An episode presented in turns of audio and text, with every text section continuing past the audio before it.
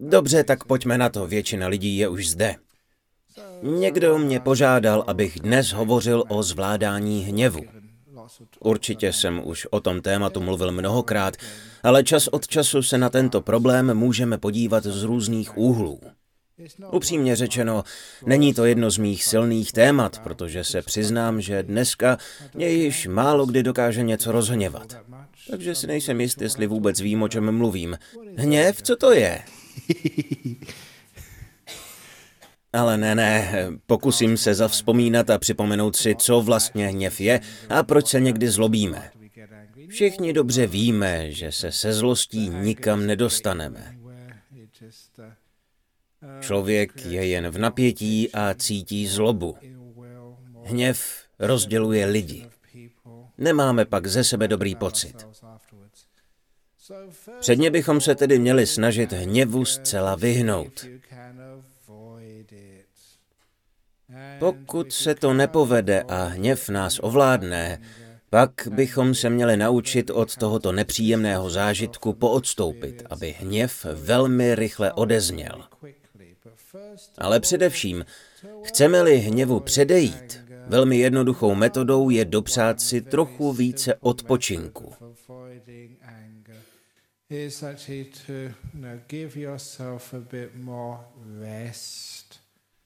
Lidé totiž často ztrácejí svou odolnost. Všichni jsou dnes příliš unavení, jsou už na hraně a jsou jako roznětka těsně před výbuchem. Jednoduše proto, že jsou přetažení. Lidé se šíleně honí, stále s něčím zápasí a pak stačí jediná věc, jediné slovo a najednou vypění. Ale zjistíte, že když se naučíte relaxovat a uvolnit své tělo i mysl, bude pro vás velmi těžké se rozlobit. Pokud lidé jezdí na meditační kurzy a naučí se trochu meditovat nebo chodí v pátek večer do našeho centra a stane se jim něco, co by je za normálních okolností naštvalo, nerozlobí se.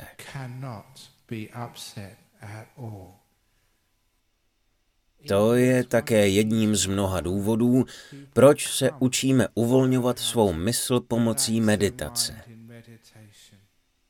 Mnohokrát se stalo, že za mnou po meditaci přišla nějaká paní a řekla mi, že se jí nechtělo chodit, že byla unavená po náročném pracovním týdnu. Chtěla zůstat doma a odpočívat, ale vlastní děti jí přesvědčili, aby přesto šla. Mami, běž na tu meditaci. Jsem hrozně unavená. Mami, měla by jít meditovat, ale mně se nechce. Mami, prosím tě, běž na meditaci. Ale proč, drahoušku? Protože když přijdeš z meditace domů, jsi vždycky mnohem klidnější a hodnější máma a máš nás více ráda. Už mnohokrát jsem to slyšel. Děti totiž vědí. Když ztratíte odolnost, jste na hraně, vytočí vás i ta nejmenší věc a popadne vás hrozný vztek. Jestliže si ale odpočinete, tolik se nehoníte a jste v pohodě. Nemáte tendenci se tak často zlobit. To je tedy první způsob, jak zvládat hněv. Prosím, dopřejte si oddech. Je před námi dlouhý víkend. Když máme volno, proč si ho neužít? Neříkejte si, co všechno musíte o víkendu udělat. Řekněte si, co všechno dělat nemusíte. Udělejte si seznam toho, co všechno nebudete dělat a očkrtněte si jednu věc po druhé. Až skončíte se seznamem toho, co dělat nebudete, teprve pak se pustte do seznamu věcí, které dělat chcete. Protože je důležité, abyste se nejprve postarali o sebe a ne o svůj dům. Jaký smysl má mít dokonale uklizený dům, když máte binec ve vlastním srdci? K čemu je vám nádherná zahrada, když máte ve svém srdci zlobu a hněv? Tak prosím, nejprve se postarejte o zahrádku uvnitř obydlí, ve kterém skutečně přebýváte. Tady zde. Vezměte si to během víkendu za prvořadý úkol. Jak pořád dokola opakuji, co nemusíš dělat dnes, odlož na zítřek, protože se nemusíš dožít večera. Takto si alespoň užijete života. Nebo mám ještě jiný nápad na dlouhý víkend. Co takhle zkusit být lidská bytost od slova být?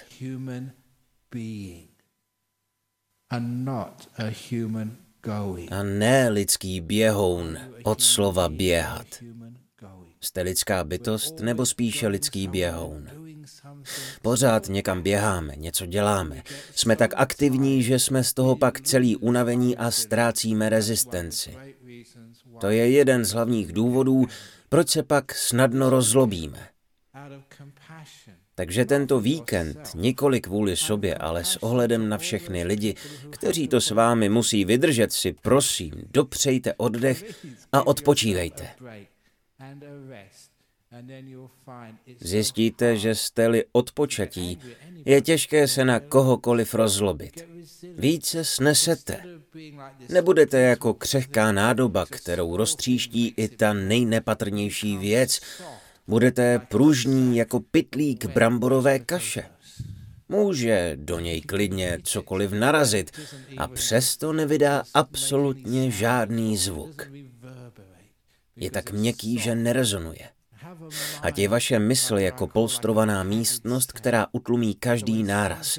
Neodrazí ho zpět.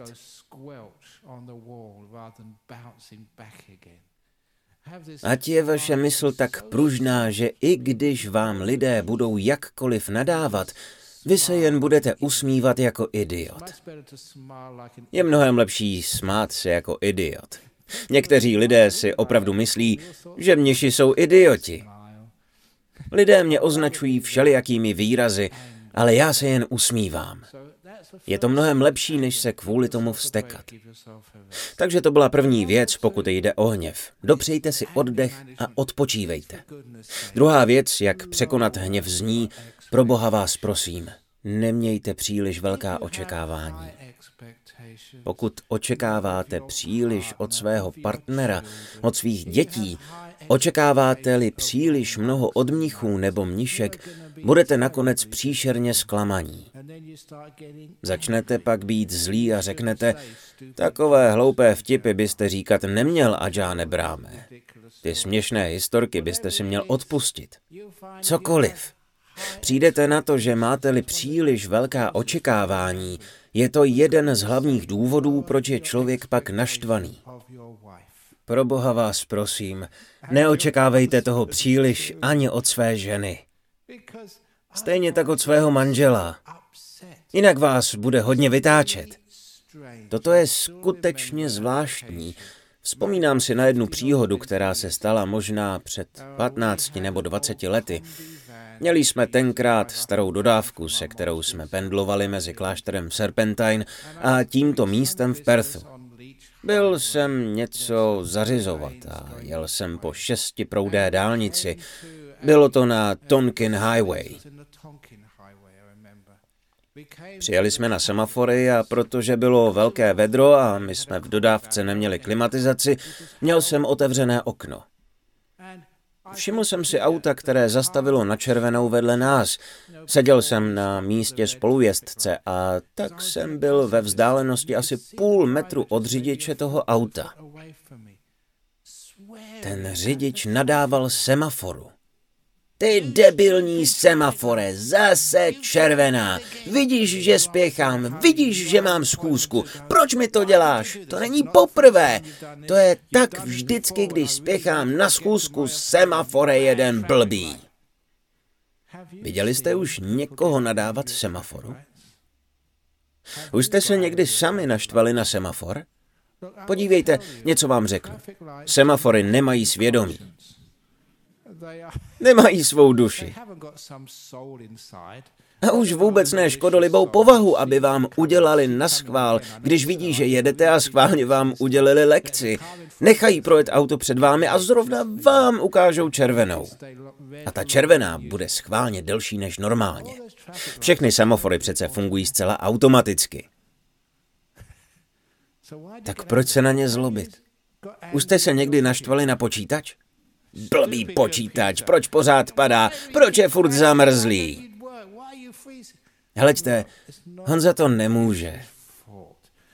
Na světě je spousta vnímajících bytostí, ale počítač k ním nepatří. Takže vidíte, jak se člověk zbytečně naštve na tyto automatizované procesy. Jako je váš muž.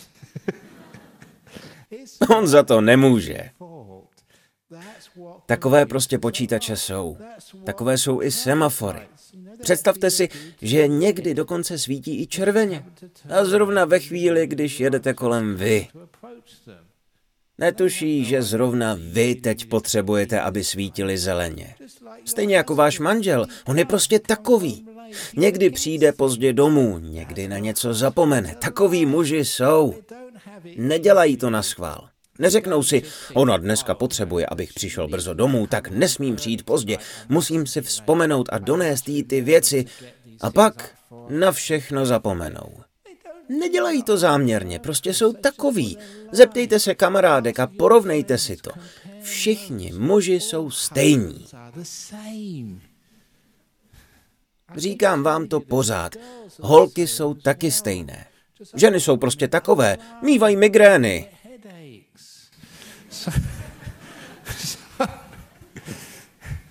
Takže si nikdy nemyslete, že zrovna vy máte vadný model. Toto lidé někdy dělají. Vymění svého přítele nebo přítelkyni za někoho jiného a myslí si, že dostanou něco lepšího. Nebude to lepší. Jak často říkám, bude to stejný motor, jen možná jiná karoserie. To je ten jediný rozdíl. Motor uvnitř bude stejný. Pokud to chápete, tak víte, že takový jsou muži. Takové jsou ženy a takový jsem i já, i vy. To znamená, že nebudete mít tak velká očekávání. A je úžasné, že snížíte-li svá očekávání, hněv z valné většiny zmizí. Kolik z vás je naštvaných z politiky? No tak, kolik vám je let? Politici jsou přece takoví. Řeknu vám svou oblíbenou historku o politicích. Někde v Austrálii vybírali politika na jedno teplé místečko. Do nejužšího kola se dostali tři kandidáti. Výběrová komise, která vybírala nejvhodnějšího kandidáta do těchto voleb, si postupně předvolala jednoho po druhém. Přijde první a komise mu říká, položíme každému z vás tutéž velmi jednoduchou otázku a zajímala by nás vaše odpověď. Otázka zní, kolik je 2 plus 2. První kandidát vytáhne kalkulačku, pomačká čísla a řekne 4. Výborně, nevolejte nám, my se vám ozveme. Zavolají druhého kandidáta a dají mu stejnou otázku, aby to bylo fér. Kolik je 2 plus 2? On bez váhání odpoví 4. Výborně. Nevolejte nám, my se vám ozveme. Nakonec se zeptají třetího kandidáta, kolik je 2 plus 2? A kandidát odvětí, 2 plus 2 je tolik, kolik mi řeknete, pane šéf. Vás bereme. Přesně takový jsou někdy politici. Ale proč se na tyto lidi zlobíme? Protože od nich očekáváme příliš. Čekáme něco, co nám nikdy nemohou dát. Spousta utrpení a platí to i pro hněv. Vzniká, když očekáváme od světa něco, co nám nikdy nemůže dát. Rozlobíme se, když svět neběží přesně podle našeho vysokého očekávání. Rozlobí nás, když přijdeme o práci. Rozlobíme se, když nás někdo podvede. Rozhodí nás úmrtí někoho blízkého v rodině. Hněv bývá součástí prožívání smutku. Proč to děláme? Semafory někdy svítí červeně, lidé někdy zemřou. Někdo občas řekne něco nemístného. Čas od času vás někdo zklame. Kež bychom dokázali snížit naše životní očekávání tak, aby odpovídalo tomu, co nám život může doopravdy dát. Pak by nás už nic nemohlo rozlobit. Když jsem se stal představeným našeho kláštera, měl jsem od svých kolegů mnichů příliš velká očekávání, tak jsem je snižoval a snižoval a snižoval, až se z nich stali velmi milí mniši. Jsem s nimi nyní moc spokojený.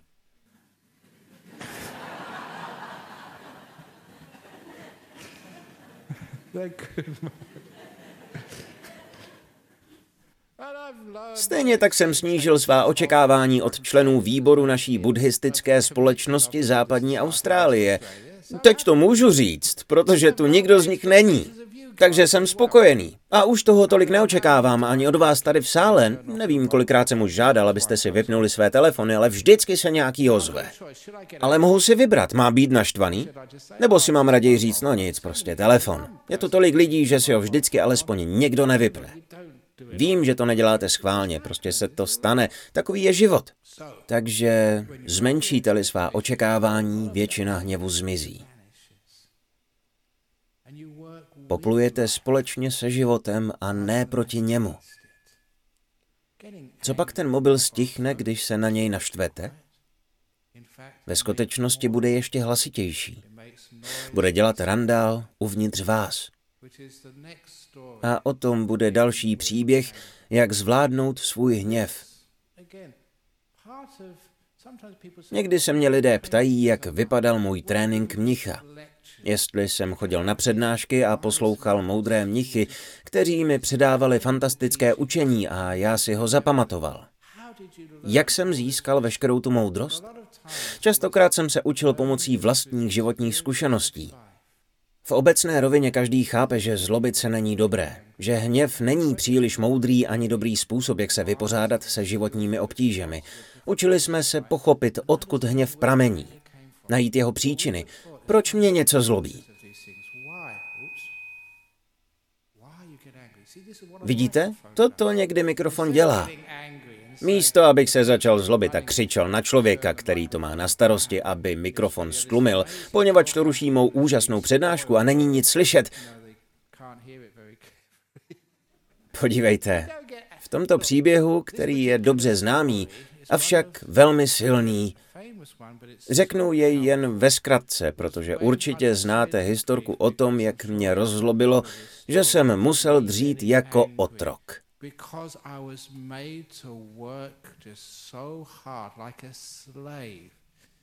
Bylo to v době, kdy můj učitel Ajahn Chah dokončil stavbu hlavního sálu kláštera. Nemohl si tenkrát dovolit zaplatit stavební dělníky, ale měl spoustu volné pracovní síly zcela zdarma. Nás mnichy. Po dokončení haly zbyla na místě velká hromada hlíny. Jednou dopoledne, když jsme snědli své jediné jídlo za den, což většinou bylo něco jako žába z rýží nebo nějací brouci a z nich polévka, Nedělám si legraci. Toto jsme někdy skutečně jedli. Bylo to jediné jídlo za den a končilo kolem půl desáté. A Jan Čách nás tehdy požádal, abychom přesunuli tu velkou hromadu hlíny z jednoho místa na druhé. Byly to tři dny těžké práce s lopatou a vožením koleček. A nebylo to v příjemném chládku, jako tady dnes ráno, Míchali jsme tady dneska beton a já sám jsem taky vozil kolečka. Tady ten mnich mě viděl. On je opravdu silný, je z Norska, takže je zvyklý vozit kolečka do velkého kopce. Občas si trochu zacvičit je dobrá zábava. Ale tenkrát to bylo mnohem víc než jen malé cvičení. Byly to tři dny těžké dřiny od půl desáté dopoledne asi do desáté večer. A bylo to v džungli. Velké vedro a všude komáři, kteří vás kousali k zbláznění. Byli jsme špinaví, neměli jsme žádný oběd ani večeři, byli jsme hrozně unavení. Ale měl jsem ve svého učitele velkou důvěru a inspiraci. Pokud to potřebuje, tak to pro něj udělám. Po třech dnech jsme konečně skončili. Ale Ajahn Chá mezi tím odjel na návštěvu do jiného kláštera a jeho zástupce svolal všechny mnichy a řekl. Víte co, myslím si, že jste tu hlínu nedali na dobré místo. Měli bychom ji přesunout jinam. A měl pravdu. Byl jsem racionální člověk a chápal jsem jeho argumenty. Ta hlína nebyla na dobrém místě. Takže další tři dny těžké práce. Po šesti dnech dřiny jsem byl už vážně unavený. Moje roucho bylo špinavé stejně jako já a šíleně jsem toužil si odpočinout a trochu meditovat. Ten večer se Ajahn Chá vrátil zpět. Druhý den ráno svolal všechny mnichy na krátkou poradu. Bylo to po snídani, nebo obědě, nebo večeři. Říkejte tomu, jak chcete, prostě jediné jídlo za den. Řekl nám, myslím, že jsem vám říkal, abyste tu hlínu dali tam, proč je jinde? Přesuňte ji. V tu chvíli jsem víru ztratil.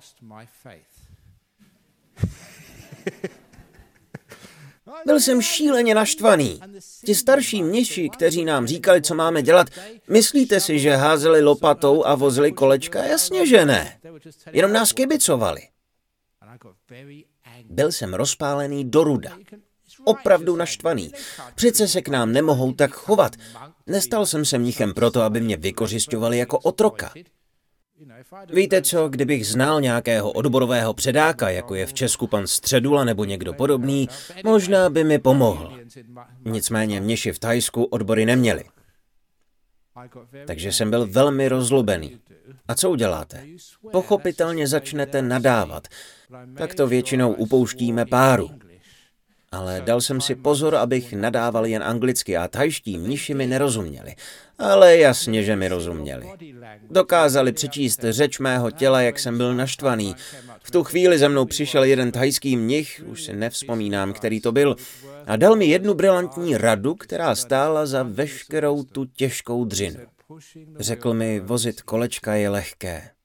Těžké je o tom přemýšlet. Okamžitě mi to docvaklo. Přestal jsem o tom přemýšlet, přestal jsem si stěžovat a prostě jsem vozil. Jakmile jsem to udělal, v ten okamžik bylo kolečko mnohem, mnohem lehčí. Bavili jsme se, vtipkovali a hráli si na závody jako malí kluci. Byla legrace a ty další tři dny celkem rychle uběhly.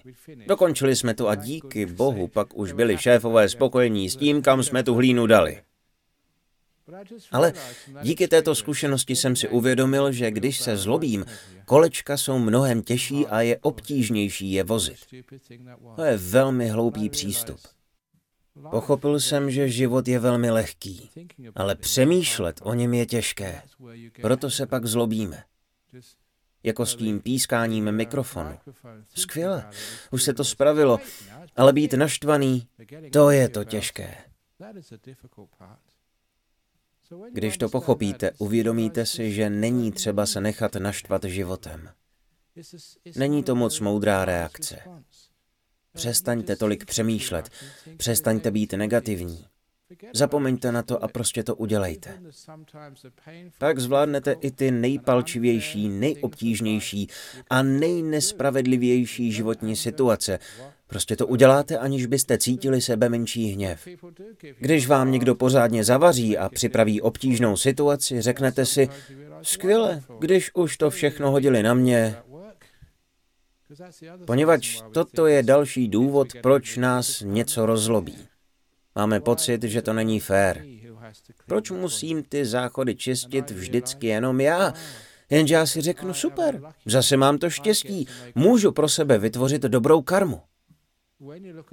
Podívám-li se na věc z perspektivy karmy, pokud dostanu skutečně obtížný úkol, jsem tím úplně zavalený a nikdo jiný než já jej není schopen zvládnout.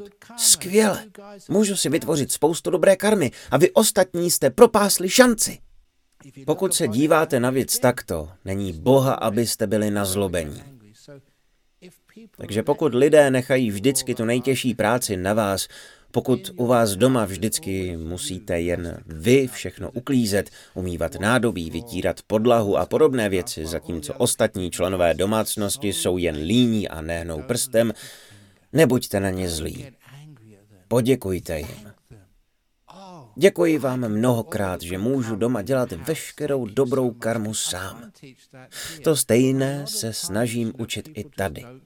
Častokrát si tu lidé po sobě neuklidí. Nechají neumité nádobí, potom co si uvaří čaj, nevrátí věci zpět na své místo. Skvěle. Je to od vás moc laskavé, že po sobě neuklidíte. Takže my ostatní pak můžeme získat veškerou dobrou karmu. Promarnili jste svou šanci. Není třeba se zlobit. Ale další otázka je, co máte dělat v případě, že se už rozlobíte. Prvořadá je pochopitelně prevence, ale když už se přece jen rozčílíte, někdo vás pořádně vytočí. Co se s tím dá dělat?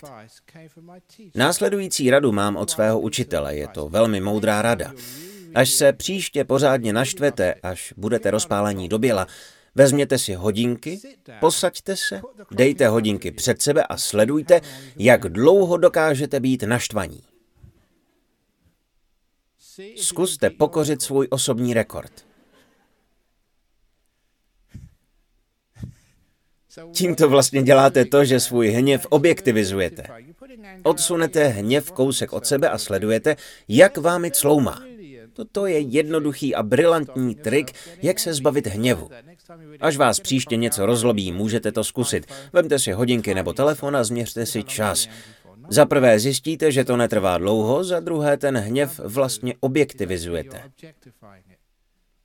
Někdy uvádím přirovnání, je to, jako byste sledovali film. Už dlouho jsem nebyl v kině a žádný film neviděl, protože mniši to nemají povoleno. Ale ještě si pamatuji, jak jsem chodíval v minulosti do kina a na velkém plátně sledoval film. Odivovalo mě, jak se lidé nechají vtáhnout do děje. Byli tím úplně pohlceni. Například se promítal horor a nějaká příšera se sápala většinou po krásné dívce. Ostatně hezcí hoši byli v bezpečí, většinou to odnesly hezké dívky. Je to stejné i dnes? To je hodně sexistické. Nicméně, příšera, většinou mužská, se sápe po holce a v publiku se vždycky objevil někdo, kdo začal křičet Pozor, je za tebou! To bylo tak hloupé. Byl to jen film. Nebyli to opravdoví lidé, ti na tom plátně. Pokud vám to taky připadá hloupé, podívejte se o víkendu na svého muže, až bude sledovat fotbal a bude křičet Kopni to tam, moulo! Podívejte se, vy jste doma a ten zápas se hraje někde na stadioně. Zaručeně vás nemůžou slyšet. Ale vidíte, jak se v kině necháme vtáhnout do nějaké zápletky. Máme to vzrušení rádi. Baví nás se na ten film emočně napojit. Necháme se rozzlobit, necháme se vystrašit, necháme se emočně pohltit tak moc, že začneme brečet. Toto jsou situace, kdy se necháváme citově pohltit životními událostmi.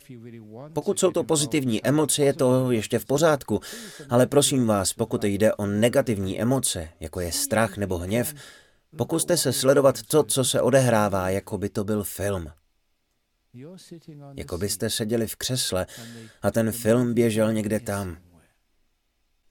Tímto způsobem bude mnohem lehčí oddělit sebe jako pozorovatele od konkrétní životní situace, nenechat se do ní vtáhnout a nesetrvávat ve svém hněvu.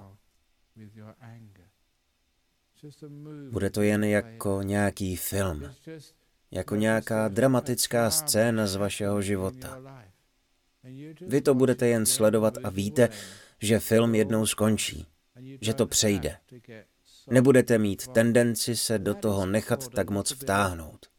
Tomu se říká odpoutat se od nějaké události. Necháte-li se do toho vtáhnout, je to proto, že chcete mít nad věcí kontrolu. Proto lidé křičí pozor je za tebou. Nebo jiné podobné pokřiky. Tak přihraj, přihraj u fotbalu. Nebo u kriketu. Chyť to, chyť to! Ti hráči vás ale neuslyší. Ale vy se rádi necháte vtáhnout. I lidé na tribunách na stadioně si mohou křičet, co chtějí. Hráči je taky většinou neslyší. Něco pokřikovat je jen ztrátou času. Ale lidé to přesto dělají, poněvadž se rádi nechají pohltit. Pokud se vám povede trochu se od věci odpoutat, je pak lehčí mít pod kontrolou své emoce. Můžete se pak klidně nechat vtáhnout do děje, chcete-li, ale také se můžete v klidu posadit a nechat to být. Budete si moci vybrat, buď se rozlobit, nebo to nechat plavat. To je ta nejdůležitější věc. Když se umíte odpoutat, udělat pomyslnou mezeru mezi sebou a tím, co prožíváte, je pak snadné nechat věci být. Lidé se mě pak často ptají, ale jak to máme nechat plavat? Radím jim, aby udělali mezeru mezi sebou a svým prožitkem, aby tím nebyli tak pohlceni. Představte si takovou mezeru, jako byste byli v kině nebo se dívali na televizi. Sedíte na gauči a televize je tady někde před vámi. Mezi vámi je určitý prostor. Můžete si to zkusit představit. Pomyslný prostor mezi vámi a šéfem, který na vás křičí. Mezi vámi a nějakou situací, která není zrovna fér. Místo, abyste ten prostor mezi vámi vyplnili hněvem, můžete tam zkusit vložit něco jako laskavost, moudrost nebo klid. Je to způsob, jak změnit své vnímání, dát mezi sebe a objekt něco jiného. To přirovnání se mi líbí. Je to určitý percepční rámec, zejména máte-li nějaké obavy. Nebo jste-li v nějaké stresující situaci, například když jdete k lékaři pro výsledky své biopsie a máte velký strach. Je to rakovina? Není to rakovina? Můžete si představit, že vy jste zde a lékař je tady. Do toho prostoru vkládáme nejčastěji strach. Zkuste udělat něco jiného. Zkuste si představit, že do prostoru mezi sebe a lékaře vložíte třeba klid nebo laskavost. Nebo vložte sebedůvěru do prostoru mezi sebe a člověka u přijímacího pohovoru do zaměstnání. Já jsem zde, tady je budoucí šéf, který se mnou vede přijímací pohovor a představím si sebejistotu v prostoru mezi sebou a tou osobou. Tyto a podobné věci nám pomáhají nenechat se emočně pohltit. Dává to jinou možnost. Na místo hněvu můžeme vložit mezi sebe a tu osobu něco jiného. Někdy nás ale popadne hněv kvůli něčemu z minulosti. Vzpomínáte si na to přirovnání o semaforu? Ten člověk, který semaforu nadával a taky řekl, a není to poprvé, co je červená, když zrovna spěchám. Často použijeme něco z dřívějška, abychom mohli svůj hněv ospravedlnit. Chceme cítit, že se zlobíme oprávněně. Například i na semafor. Když cítíme vztek, je to trochu jako by proběhl malý soudní proces mezi námi a předmětem naší zloby. Snažíme se sobě dokázat, že náš hněv na někoho je racionální a zasloužený. Takže další způsob, jak zvládnout svůj hněv, je mít něco jako spravedlivý proces. Když se na někoho hněváme, většinou přehráváme proces, kde je pouze žalobce, ale chybí obhájce.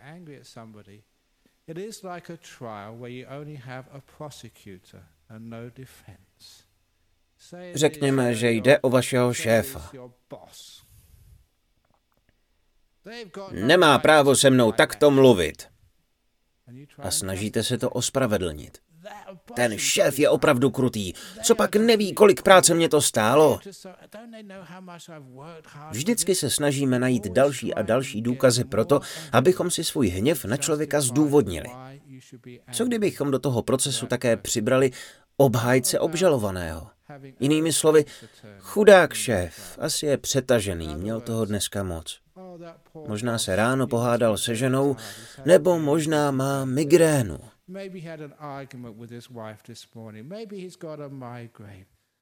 Zkuste cíleně najít nějaké polehčující okolnosti, například když vás bere vztek na manžela.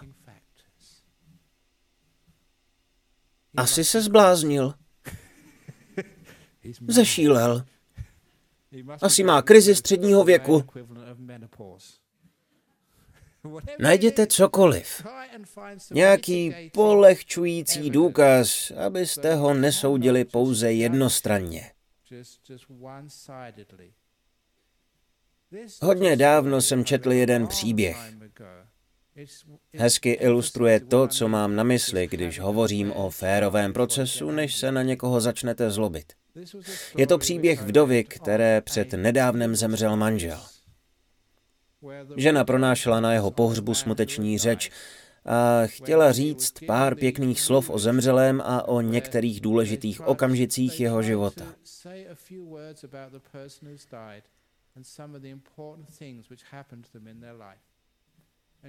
Během řeči držela v ruce utržený kus papíru a řekla, můj manžel dostal tento list papíru ještě na základní škole, dávno předtím, než jsme se poznali. Nosil ten papír celý život u sebe v peněžence. Tento list jej mnohokrát uchránil před vlastním hněvem. Vyprávěl mi tuto historku. Když chodil na základní školu, vznikl jednou velký konflikt mezi dvěma partami kluků. Došlo to tak daleko, že se už schylovalo ke rvačce, ale učitel žákům přikázal, aby si sedli a vytáhli sešity.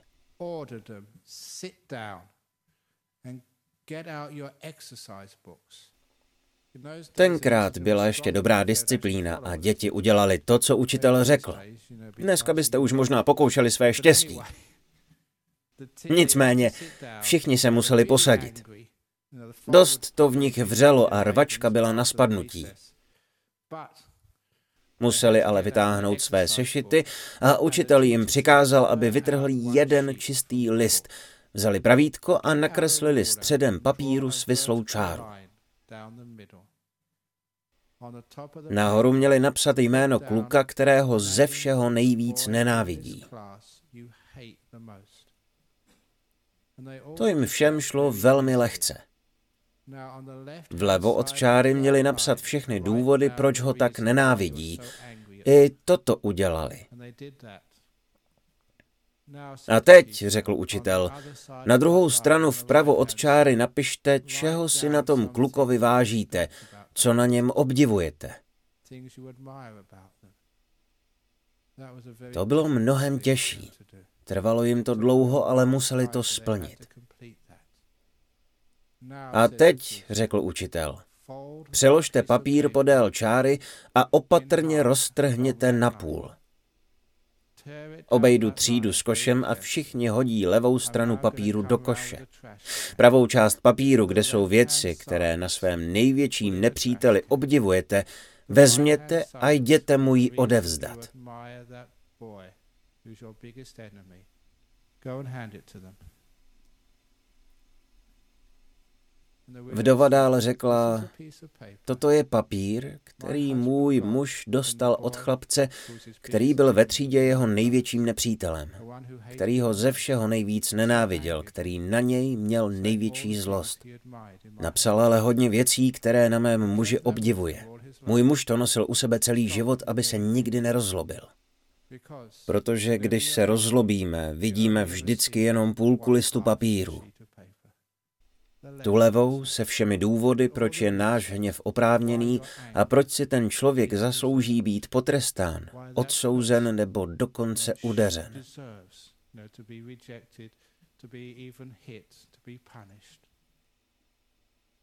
Je lehké vidět jen tuto půlku. Chcete-li překonat hněv, představte si tu druhou půlku papíru, veškeré polehčující okolnosti a věci, které na tom člověku obdivujete. Ty dobré věci. Sám už dlouho toužím přimět Julie Gillard a Tonyho Ebota, aby si sedli a takový papír si napsali. Roztrhli jej na dvě poloviny. Věci, které jeden na druhém nesnáší, hodili do koše a ty věci, které se jim líbí, zveřejnili v australském tisku. Tak to vlastně překonáme hněv tím způsobem, že nám to umožní vidět i tu druhou stranu věci. Spatříme i nějaké polehčující okolnosti, že každý z nás je jen člověk a někdy děláme nesprávné věci, děláme chyby nebo špatná rozhodnutí. Takže prosím vás, vidíme-li i tu druhou stranu, nemusíme se zlobit. Abych to zdůraznil, zeptám se vás, kolikrát se na vás někdo zlobil? Bylo to zasloužené? Někdo se na vás rozlobil, ale nejspíš vám vůbec nerozuměl. Nemysleli jste to tak. Neměli jste špatné úmysly, ale přesto si to někdo myslí, protože si nechce připustit tu druhou část listu papíru. Stalo se vám to někdy? Bylo to fér? Odpověď zní ne. Takže pokud nechcete, aby se na vás lidé zlobili, dělejte to samé. Všímejte si i té druhé strany listu papíru. Ať je to váš muž nebo žena, ať udělali cokoliv, všímejte si i té druhé strany, jejich dobrých vlastností. Bude pak těžké se na ně zlobit. Když si pak budete přehrávat ten fiktivní soudní proces s obžalobou a obhájcem, nakonec vždy dojdete k otevřenému závěru. Nemůžete se zlobit na nikoho jednoduše, protože nevíte, proč se tak chová. Tak to prosím hoďte za hlavu. Tomu se říká odpustit, nechat to na pokoji. Hněv není ten správný způsob. Posledním typem hněvu je zlobit se sám na sebe. Musím se o tom zmínit také, poněvadž pokud se naučíte nezlobit se sami na sebe, nebudete se zlobit ani na druhé. Podle toho, jak se člověk chová k jiným lidem, většinou poznáte, jak se chová sám k sobě. Když je někdo laskavý k jiným lidem, většinou je pak hodný také sám na sebe. Myslím doopravdy hodný, nikoli, že to jen hraje. Naopak ten, kdo se často na druhé zlobí, se většinou zlobí i sám na sebe. Proto když si prohlásil jeho svátost Dalaj Lama, máte-li v práci šéfa, který je na vás často zlý, mějte s ním soucit. Protože vy to s ním musíte vydržet asi jen 40 hodin týdně, ale on se sebou musí žít 24 hodin denně, 7 dní v týdnu. Toto je velmi dobrý postřeh. Protože lidé, kteří jsou nazlobení na druhé, jsou stejně zlí na sebe a mají opravdu velmi těžký život.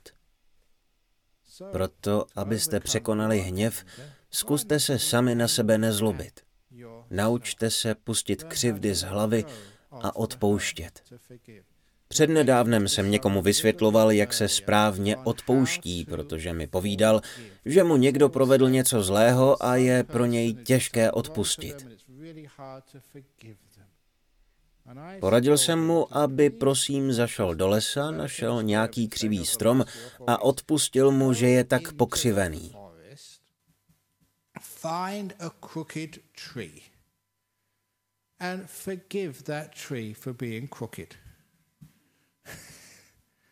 Vážně, udělejte to. Co tím myslíte? Odpouštět stromu, že je křivý, je přece hloupost. Vždyť je to hezké, když je křivý, když má větve na všechny strany a popraskanou kůru. Jak často opakuji, všechny stromy v lese mají od přírody nějaké vady a proto jsou tak krásné. Takže jděte a odpustte vadnému stromu. Pak si možná uvědomíte, proč je odpuštění tak důležité a jak odpustit pokřiveným lidem, kteří mají také vady. A následně i to, proč bychom měli odpustit i pokřivenému já s jeho vadami? Tím si v podstatě uvědomíte, že k tomu, abyste byli krásní, nemusíte být dokonalí. K tomu, abyste zasloužili odpuštění, není nutné, abyste byli perfektní. Dokážete-li odpustit sami sobě, opět, snížíte-li svá očekávání, objevíte-li krásu v pokřiveném stromě, uvidíte-li krásu v druhých lidech a také v sobě, bude to znamenat, že přestanete bojovat se světem. Přijmete jej, smíříte se s ním, nebudete se snažit jej měnit, nejbrž změníte svůj postoj ke světu. Pak už nebudete mít důvod se na něj hněvat. Nebudete se zlobit na jiné lidi ani na sebe, poněvadž jste překonali tu nejhlubší příčinu hněvu.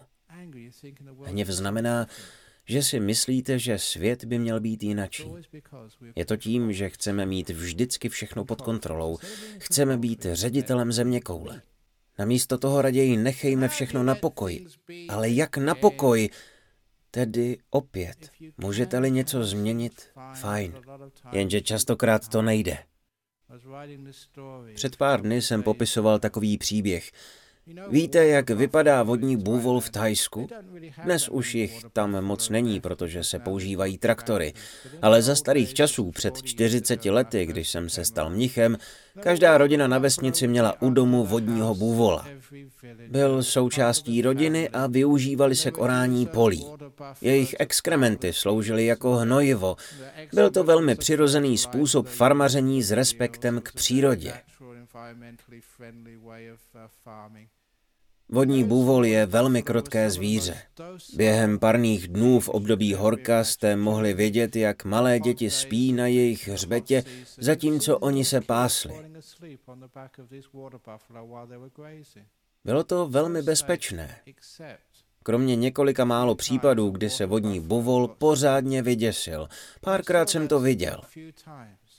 Vystrašený buvol zvedne vysoko hlavu na místo obvyklého hledění dolů na trávu, začne funět a rozběhne se kterýmkoliv směrem.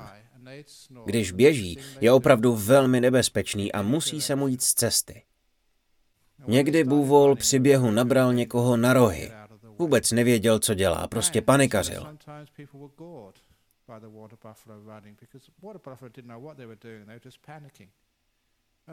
Jednou šel kolem našeho kláštera farmář a vedl buvola. Buvol uviděl něco v lese, vyděsil se a chystal se běžet.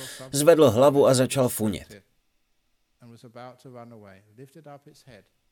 Farmář pochopil, co se děje, chytl provaz, který měl buvol kolem krku a snažil se ho zadržet. To ale byla velká hloupost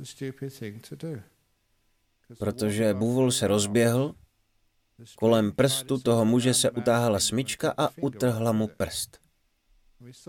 Viděli jsme to, protože ten chudák přiběhl k nám do kláštera, půl prstu měl pryč, byl celý od krve a chyběl mu poslední článek. Odvezli jsme ho do nemocnice, kde mu prst zašili a byl v pořádku. Vlastně se potom mohl tím pahýlem dobře škrábat na hlavě. Ale pochopitelně to bylo dost bolestivé a nebylo pěkné se na to dívat, ale jinak byl v pořádku. Ale je to dobré přirovnání. Snažit se zadržet buvola je velmi hloupé. Pusťte ho. Je silnější než vy. Takže ho prosím nechte běžet. Jinak vám totiž urve prst. Metaforicky. Když ho pustíte, odběhne jen kousek a pak se sklidní. Tedy když se někdo chová špatně, nezlobte se na něj. Nechte ho, ať si dělá, co chce. Až se sklidní, teprve pak jej můžete přitáhnout zpět. Funguje to i na manželku, nechte jí. A až se uklidní, pak ji můžete usměrnit. Ale je-li vráže a snažíte se jí usměrnit, přijdete o hodně prstů. Stejné je to s vaším vedoucím nebo s jinými lidmi. Tedy pokud se na vás někdo pořádně rozzlobí a křičí, nechte ho prosím na pokoji. Až se uklidní, teprve pak s ním můžete promluvit. Budete-li hněv oplácet, pomůže to něčemu? Absolutně ne. Takže pokud se na vás naštve váš manžel nebo manželka nebo kdokoliv jiný, nechte je prosím na chvilku na pokoji. Nechte je běžet. Až se zastaví a uklidní, pak můžete opanovat situaci a zkusit zjistit, co se vlastně děje. Tak to budete člověkem, který neužívá hněv jako nástroj k ovládání druhých ani jako reakci na různé životní situace. Pokud budete člověkem, který se nezlobí, zjistíte podobně jako já, že budete přibírat na váze, poněvadž když se ničím netrápíte, nezlobíte a nemáte žádné obavy, nespotřebujete tolik kalorií. Hodně se snažím najít nějaký důvod, abych mohl mít více stresu a mohl se více zlobit, protože tak toto bývá. Stres a zlost výborně spalují kalorie. Proto jsou dobří mniši tlustí. Nemůžeme s tím nic dělat. Jsme příliš klidní a míru milovní. Nemrháme energií. Jsme velmi efektivní. Ale raději budu tlustý a v klidu než hubený, ale naštvaný a vystresovaný.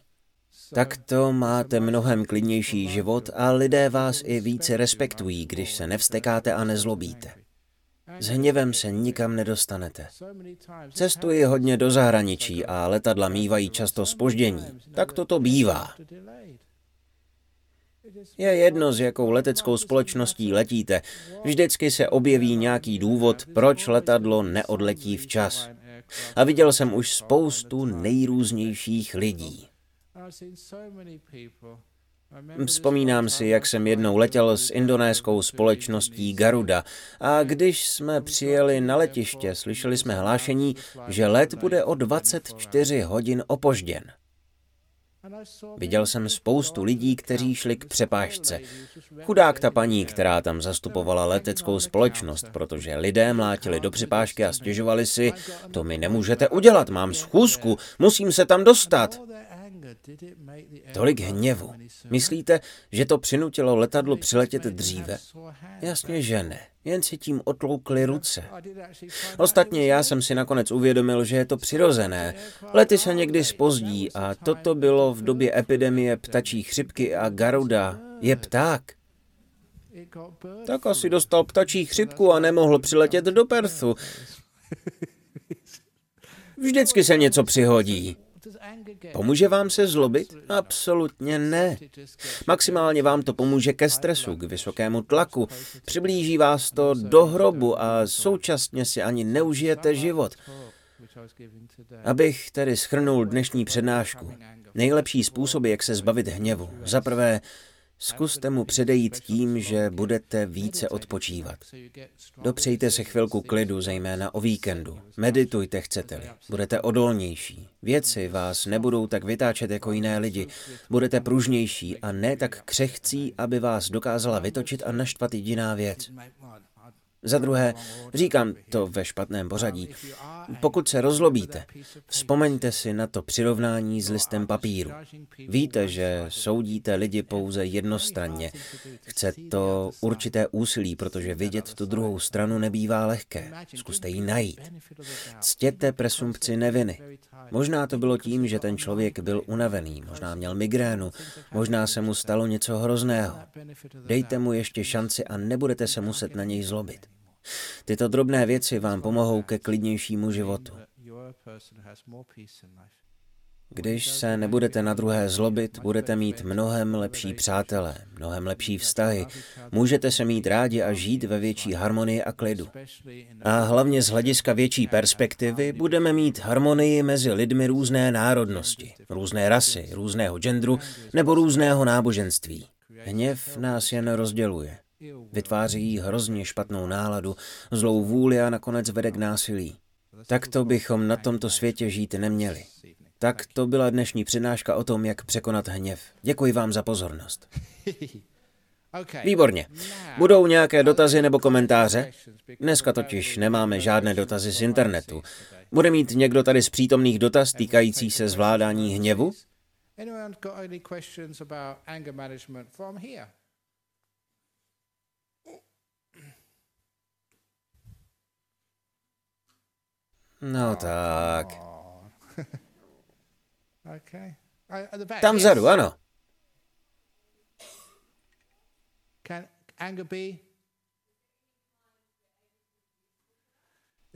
Zdali může být hněv pro nás někdy užitečný. Někdy se může zdát, že hněv je užitečný, protože vám pomůže získat nad lidmi kontrolu, když na ně křičíte. Může sice přinést okamžitý výsledek, avšak v delším horizontu jen problémy. Hněv většinou vyvolá v druhých lidech strach. Ve vaší přítomnosti se budou snažit chovat podle vás, ale když budete z dosahu, vrátí se zpět ke svému normálu. Křičet po lidech není ten nejlepší způsob. Násilí také někdy dočasně funguje, ale dlouhodobě přináší jen další problémy. Takže ve skutečnosti jsem neviděl, že by hněv dobře fungoval. To je jedna ze skvělých věcí na buddhismu. Je to velmi nenásilné náboženství. Občas se stane, že buddhisti také sáhnou k násilí, ale my si říkáme, co to děláte?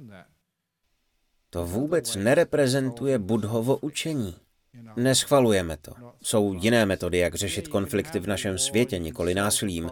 Jistě můžete jít do války a nějaký problém dočasně vyřešit, aspoň tak se to může zdát, avšak problém dál kvasí pod povrchem a později stejně vybublá. Jsou z toho jen další a další války. Hněv, násilí, pak ještě větší hněv a ještě větší násilí. Pokračuje to stále dál. Ale jsou i jiné možnosti. Vyžadují sice více úsilí a času. Podobně jako v tom přirovnání o listu papíru. Podívejte se na tu druhou stranu vašeho nepřítele. Pokud se podíváme na tu druhou stranu, možná se nějaké řešení problému najde. Já osobně jsem nikdy neviděl, že by hněv nějaký problém vyřešil. Mohu se mílit, ale nic takového jsem neviděl. Ano?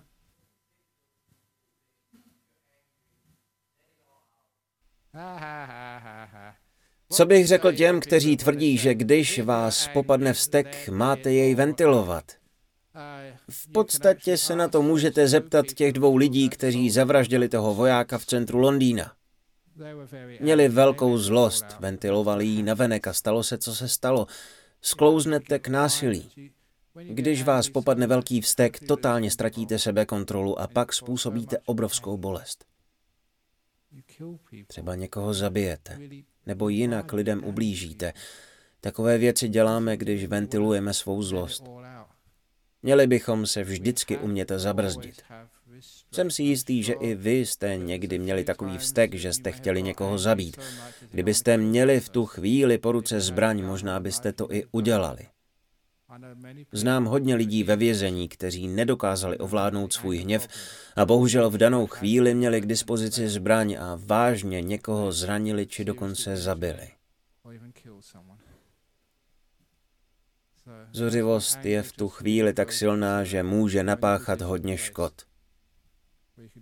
Jste vsteky bez sebe, zcela mimo kontrolu a to vás může přivést do vězení do konce života.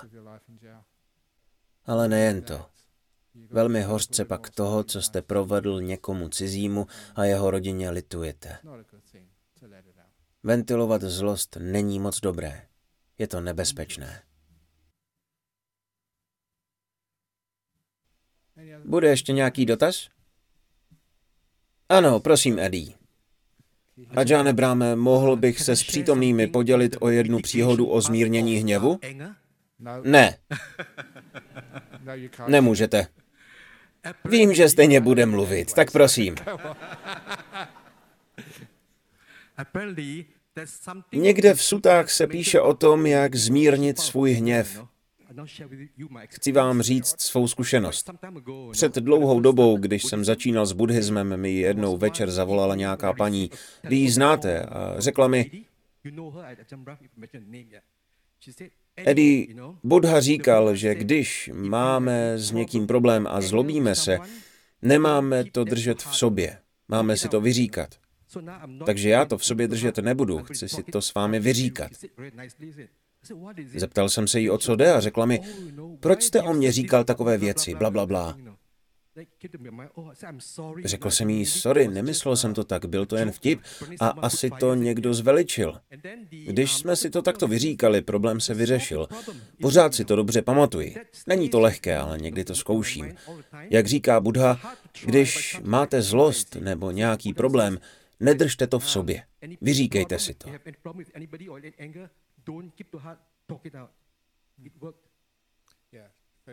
Ano, dobře.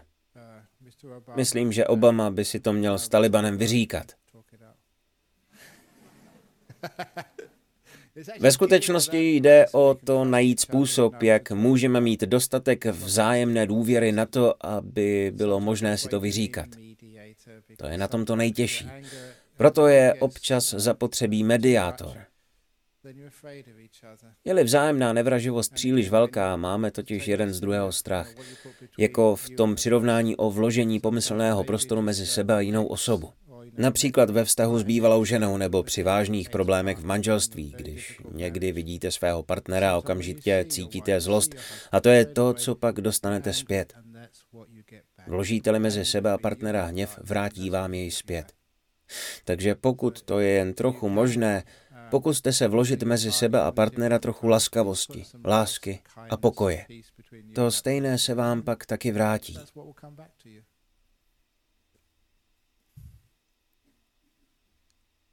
To, co vložíte mezi sebe a druhou osobu, je to, co pak uvidíte. Očekáváte-li hněv, dostanete hněv. Čekáte-li strach, dostanete strach. Takže dejte tam trochu laskavosti a lásky a to bude to, co pak dostanete.